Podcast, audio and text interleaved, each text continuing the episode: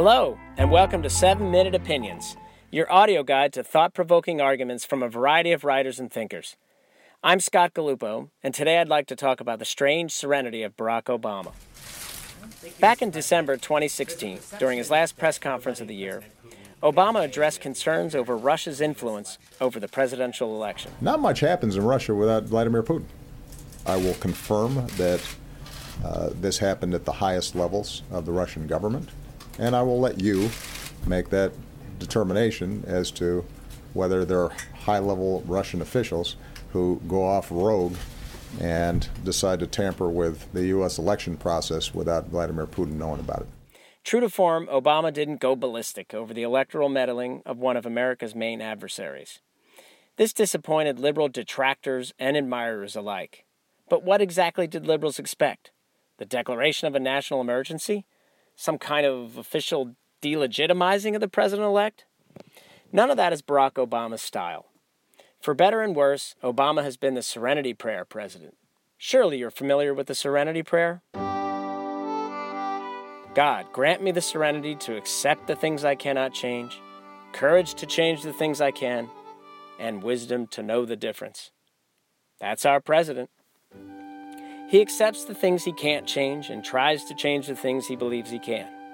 In political rather than spiritual terms, Obama's presidency has toggled between resignation and targeted bold strikes.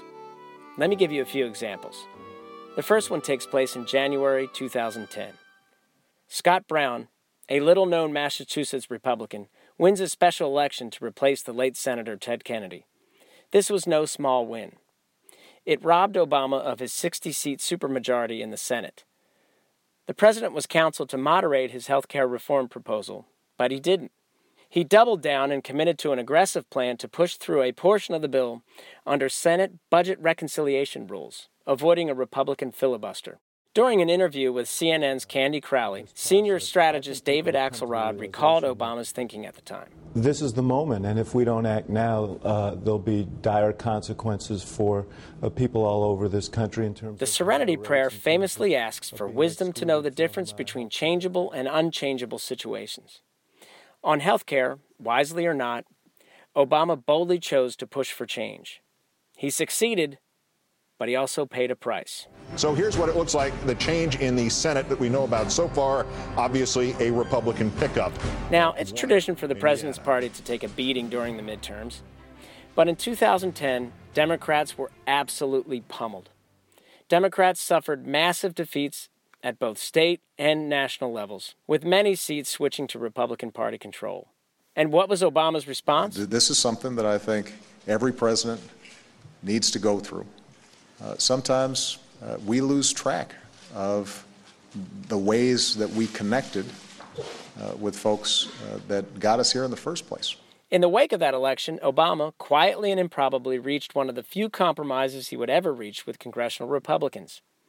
A deal to extend Bush-era tax rates for two years, paired with a package of unemployment benefits and tax incentives for businesses. Victory in two thousand twelve came, thank you.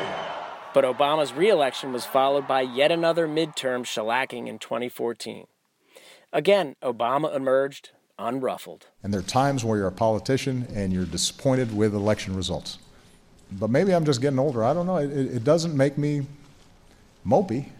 Obama then declared that he would use his pen and phone to essentially make an end run around a recalcitrant Congress. The Obama pen gave us far-reaching executive orders on immigration, gun control, a raise in pay for federal contractors, and an increase of the overtime salary threshold for millions of workers. Not technically an executive order, but rather a rule change to the Fair Labor Standards Act. To apply the Serenity Prayer principle, Obama came to believe that a cooperative relationship with Republicans was beyond his control, and so he looked for levers of power more firmly in his grasp. There is, of course, plenty of room to criticize Obama's serenityism. During the fiscal cliff negotiations of late two thousand twelve, for instance, liberals argued that Obama had more control over the situation than he realized and failed to extract maximal concessions from Republicans. Similarly, in the foreign policy arena, Conservatives have argued that Obama far too passively watched Vladimir Putin move to reconsolidate the periphery of the old Soviet Union and the Middle East as it deteriorated into chaos. And just to bring us full circle here, why didn't Obama do more to deter or punish Russian hacking? The clue to Obama's thinking again brings us back to the Serenity Prayer principle. In that press conference at the end of two thousand sixteen, Obama seemed angrier at the national news media than he was at Putin. I'm finding it a little curious that everybody's suddenly acting surprised that this looked like it was disadvantaging Hillary Clinton, because you guys wrote about it every day. Every single leak. About every little juicy tidbit of political gossip, including John Podesta's risotto recipe. This was an obsession that dominated the news coverage. Translation: we can't control, we can only respond to the behavior of a foreign adversary. But the amplification of Putin's obvious hackery by the media was entirely in our control. And there you have it, the Serenity President.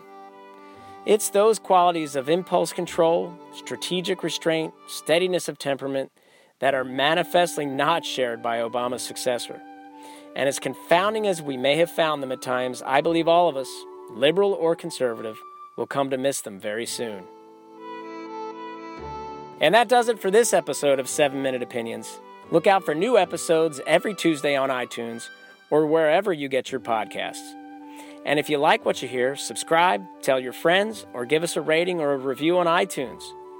I'm Scott Galupo, and thanks so much for listening.